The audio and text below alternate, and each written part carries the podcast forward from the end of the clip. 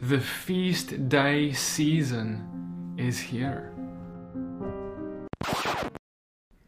And you may look at me like, Petey, what do you mean the feast day season is here? It's September.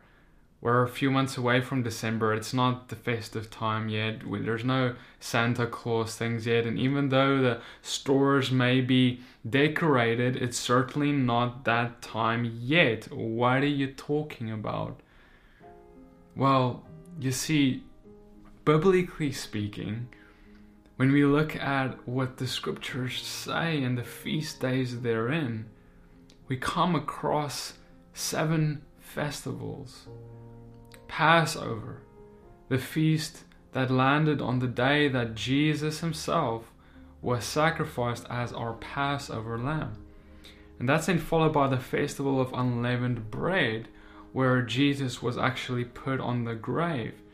On this festival of unleavened bread, the people in the first century, while he was being put in the grave, were actually celebrating this feast by taking the leavened bread out of their homes. Leaven represents sin, and by removing the leavened bread from their homes, they were in effect cleansing their homes, and that's how they celebrated this biblical feast. You see the connection Jesus dying for the sins, taking sins away, and then them taking their sins out of their house by removing the leaven. It's quite amazing. And many of them didn't even realize it at the time that they were celebrating that feast and the relevance of it, that it was pointing all towards Jesus. And so there's the rest of the festivals. Thereafter, we have the Feast of First Fruits, where he was raised as the first fruits. We then also have the Festival of Pentecost, also known as the festival of Shavuot in Hebrew, where we see the Holy Spirit is poured out 50 days later. And then we have the full feast come up. The, these feasts are all unfulfilled. The, the coming, the, the full feasts, they haven't been fulfilled yet. It hasn't, all the events that needs to take place on them hasn't taken place yet. For example, we see at the Feast of Trumpets how we read in Revelation that he will come back as with a blowing of a trumpet. Jesus will come back in that way. And that's what the Feast of Trumpets is all about. And this and that's just why Jesus says that no one knows the day or the hour, because the Feast of Trumpets, no one knows the day or the hour when that festival is celebrated, because it is the only feast that was that is indicated completely by the sighting of the moon, which can be obstructed by weather or whatever, and so no one can really tell the day or the hour, but we will know the season. And then we have thereafter the Day of Atonement, right? And this is this festival represents Judgment Day when God pours out His wrath on the earth, and when we will all have to give an account for our lives. And then at the last festival is the Feast of Sukkot which represents also the marriage supper of the Lamb. And all of these feasts, as you just heard me explain, are intricately and deeply connected to Jesus. They're all about Him. And you see, I don't know about you, but when I was raised, no, I wasn't learning any of this in church. You know, this was never talked about. You know, maybe we would talk about Pentecost or maybe sometimes Passover is mentioned and but actually we just keep Easter and we have the Easter bunnies and all that and we have instead of the others we have Christmas and the Christmas tree and the presents and Santa Claus and all these things. And then we sometimes protest and say we need to put Jesus back in Christmas because the world has taken over over it. But brothers sisters, what if Christmas was never his to begin with? What if Christmas is not a biblical feast day? See, for a feast of God to be biblical, it needs to be in your Bible. But Christmas isn't. The festival of Easter is not in your Bible either, in the celebration of the bunnies and the cho- uh, chocolate candy and everything like that. That is not in the Bible at all. We have the feast of Passover, but it's usually celebrated on a different day as Easter anyway. And so, what we have found ourselves to have been doing is unknowingly, for most of us, this is out of ignorance. Like, we don't know about it, but we have traded the biblical feast days of God for traditions, for things that we do just because our mom and dad and their mom and dad and their mom and dad does it, for things that have been exchanged. We have exchanged things that are unnecessary, like Christmas and Easter, for things that are necessary, like the keeping of the rest of the festivals. And you might say, well, Petey, why are they necessary? Aren't those Jewish feasts? On the contrary, God never said that they are Jewish feasts. They're considered Jewish just because the Jewish people today are the only peoples who are actually still keeping them. But that doesn't mean they're Jewish. God called them His feasts. No one else's, but His. Leviticus 23, verse 2. Speak to the people of Israel and say to them, These are the appointed feasts of the Lord that you shall proclaim as holy convocations. They are my appointed feasts. And you may think, well, Petey, wow, like these are God's feasts?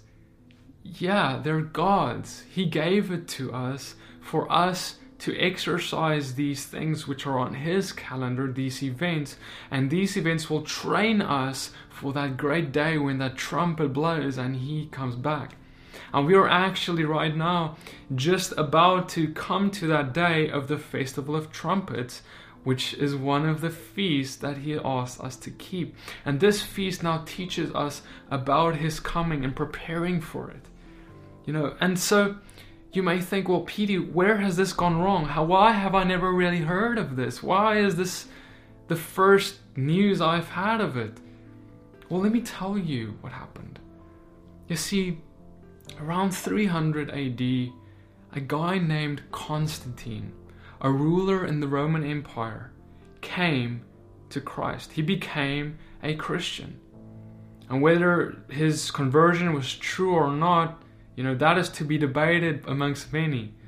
However, his conversion had a very profound impact on the world from there on out.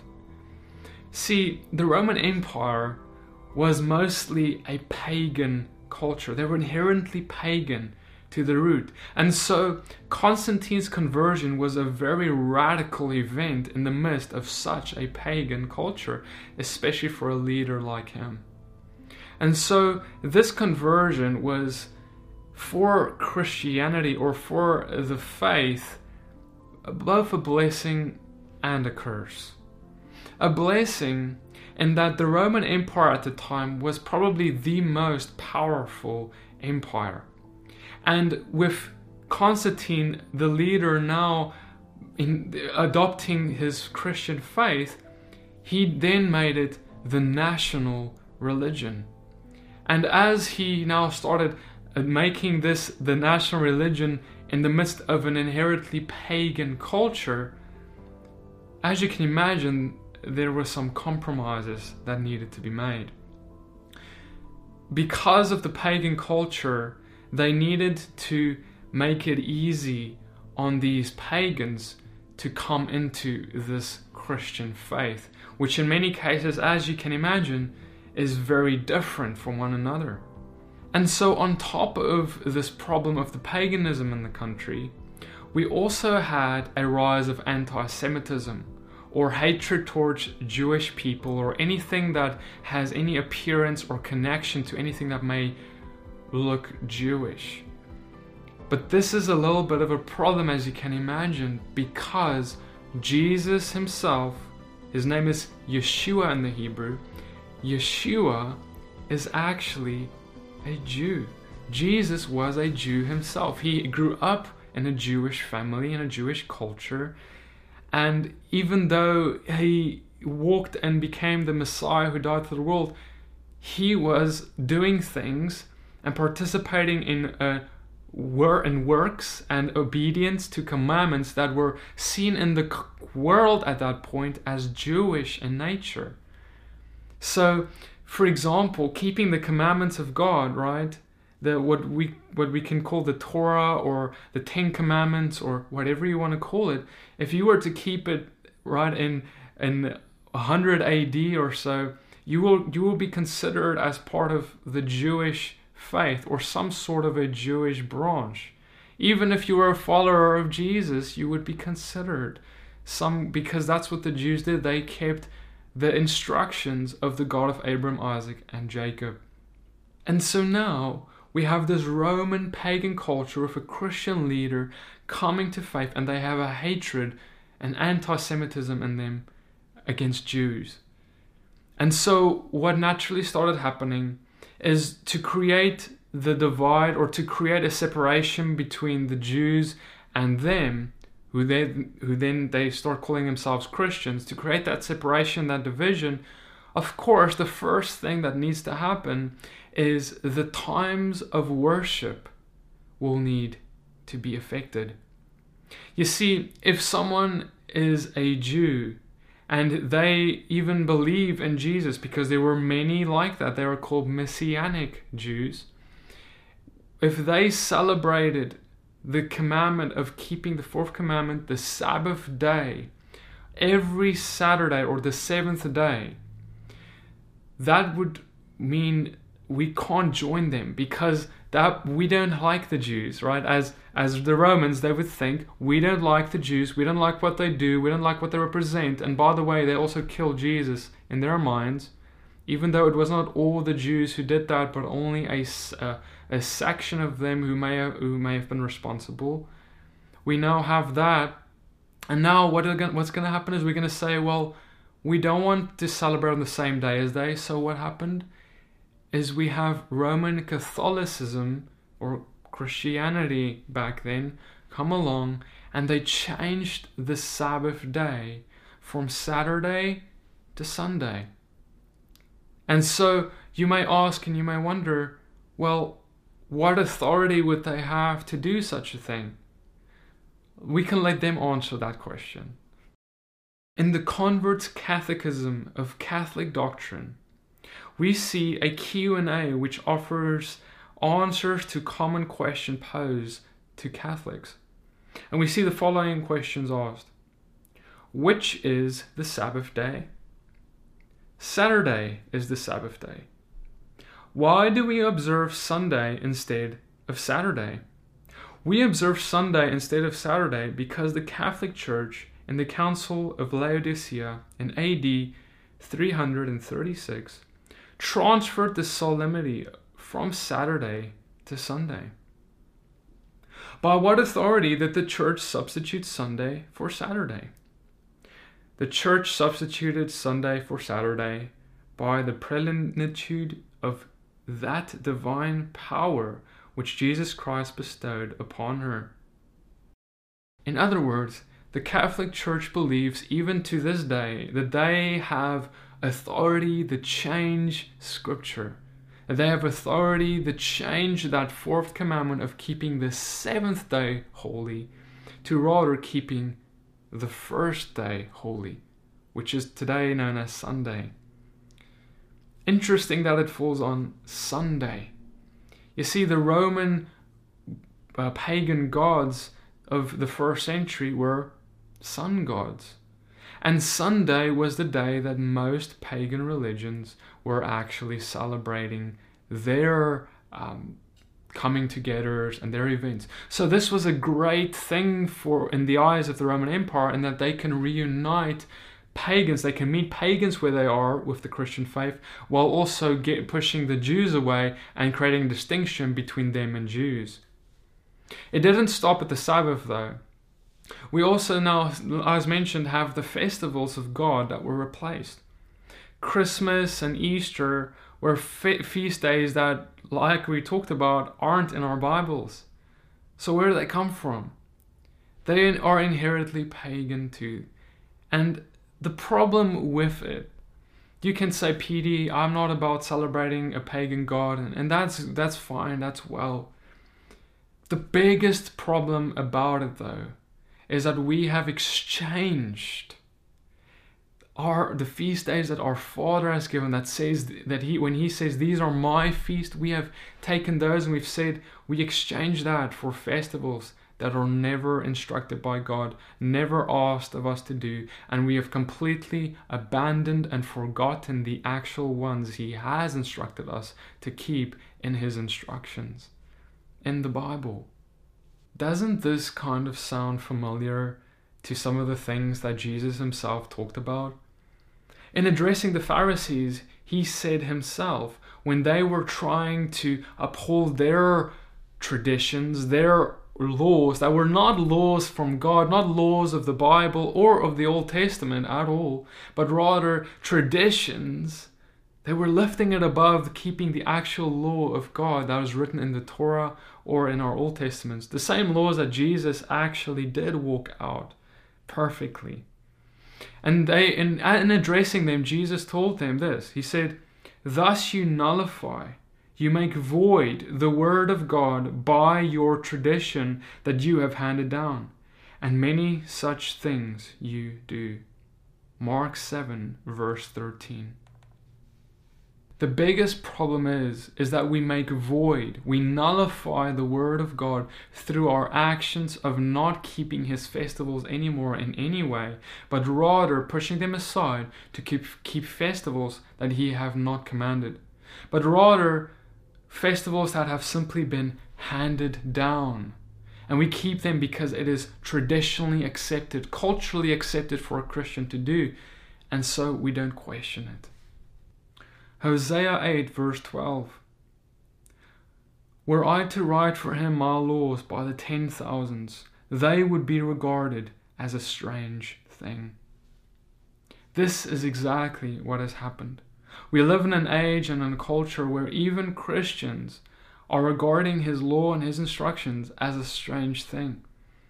And look, I don't blame you if, if you may feel like this is applicable to you because it was certainly applicable to me too.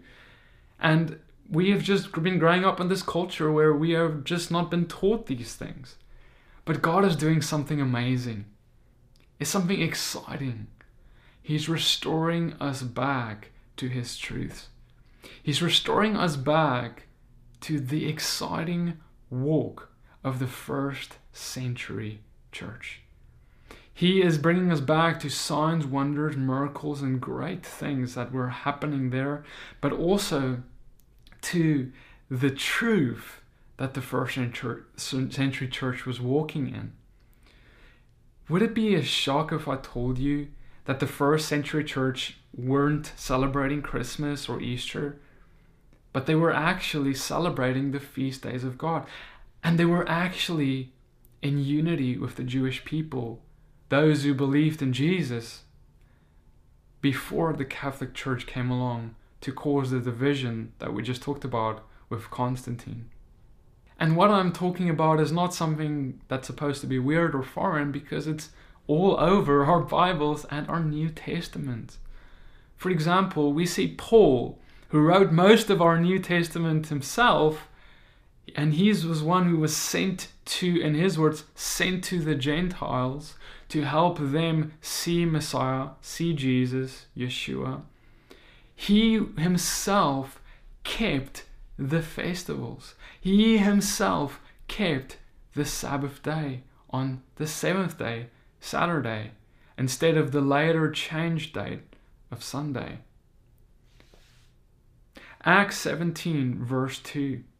And Paul went in, as was his custom, and on three Sabbath days he reasoned with them from the Scriptures.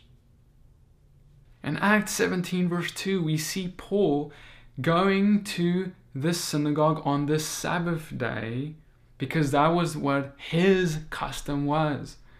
Many theologians have tried to explain this away to say that Paul just went there to try and reach the audience of the Jews on the Sabbath, and surely that was part of it, but that's not why he went in the first place. That was not his main reason for him mentioning on the Sabbath. It says it was because it was his custom. It was the way he did things. That he went on the Sabbath day and he set that day apart from the rest of the week. Just like God commanded in Genesis 2, verse 3, even before the law was ever given. We also see Paul keeping the feast days. In Acts 18, verse 21, we read, But bade them farewell, saying, I must by all means keep this feast that comes in Jerusalem. But I will again return to you, if God wills. And then he sailed from Ephesus. Paul found himself in a place called Ephesus, and he was there with a group of believers. He was training, discipling them, fellowshipping with them, spending time with them. It was a great time, and they and then he said suddenly to them, I need to go. I must by all means keep the coming festival in Jerusalem. For the temple was still standing, and so therefore it was a requirement for you to go to Jerusalem to then keep the feast. And then so then they actually told him, Well, Paul, no, don't go, don't go. And, and he said, No, I must by all means go. I cannot miss this, guys. This is so important for me to keep this feast that he went, got on a boat, and traveled across the ocean to get there. And so, this is how important it was to him. Paul said in his other letters, Imitate me, be an imitator of me, as I am of Christ. In 1 Corinthians 11, verse 1. Paul is saying, Look at my life, look at the things I did. And he kept the Sabbath, he kept the feast, amongst other things, and obediences to the Father's instructions. Like the Father's, the Father's instruction is like this love letter to us, and Paul knew it and he was obedient to it. And he then says to us, Be an imitator of me because I'm just imitating Christ. And surely that's the case because Christ imita- did the same thing. He kept the festivals, he kept the Sabbath too.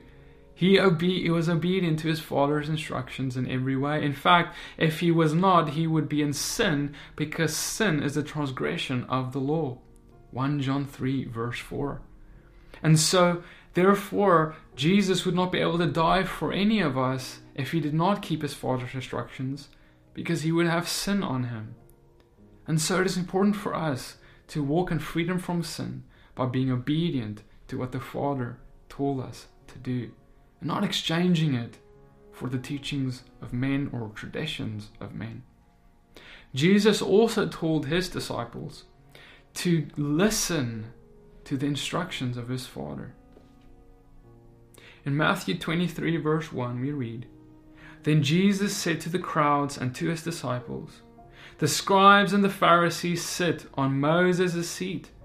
So do and observe whatever they tell you, but not the works they do, for they preach but do not practice. This is a crazy verse from Jesus because he's saying, Go to Moses' seat where the Pharisees are, listen to them, and do whatever they tell you. But just don't do what they do because they're hypocrites. They, pr- they don't pr- practice what they preach. But how can Jesus tell us to do what Pharisees are doing? It doesn't make any sense because he was opposed to certain Pharisees, wasn't he? Yes, he was. Certain Pharisees were opposed to Jesus because he came and spoke against their traditions and it offended them. However, whenever they sat on Moses' seat, which was described here by Jesus, the seat of Moses was a place where only the Bible, only the Old Testament, what we have today, could be read. They were not allowed to, to say anything except what is written in that scripture. And that is how the people would go to hear the scripture because they didn't have Bibles yet like we have today. But not only that, Jesus tells them to be obedient to everything written in it. Be obedient to the laws, including the feast days, like we talked about in the beginning of this video, because it is included in the instructions that the Father asked us to be obedient to. Acts 15, verse 21. For from ancient generations Moses has had in every city those who proclaim him. For he is read every Sabbath in the synagogues. In Acts 15, the apostles are talking to Gentile believers, people who aren't Jews, and telling them that the, the Torah is being read every Sabbath in the synagogues. You can go get the instructions there. So they're pointing the people to the Father's instructions, to God's very word. And that is what I want to propose to you today. Let's return to the Father's instructions, His word. Because I don't know about you, but you know, years ago, I just was feeling empty. I was just feeling like I was doing Christmas, I was doing Easter, I was doing all these things, but there was something missing. And I want to submit to you that this is a piece to that puzzle. That, that puzzle that is missing in our lives. We need to return to His Word, His instructions, the way that the first century church walked it out and kept it, the way that Paul himself, the one who wrote most of our New Testament, kept it. And so, brothers and sisters, please understand. I understand, you know, where you may be if you've never heard about this before, and I am not here to point the finger because I myself have been in that place where I did not have the knowledge. But God says that His people can be destroyed for a lack of knowledge. And so it is important for us to study ourselves approved so we can worship Him in spirit and truth, and our life may be a good testimony to Him. So don't be born into an ignorance and just remain there. Dig deeper, and the Father will reveal Himself in the deepness of His truth to you. I hope you have a great festive season in September and October, for these are the feast times of our Father as laid out in the scriptures. If this video has blessed you, consider subscribing, liking this video, and sharing it with your friends. We have many more videos on the feast days on this channel, so please check them out to learn more about them. I hope that this video has blessed you. Blessings and shalom.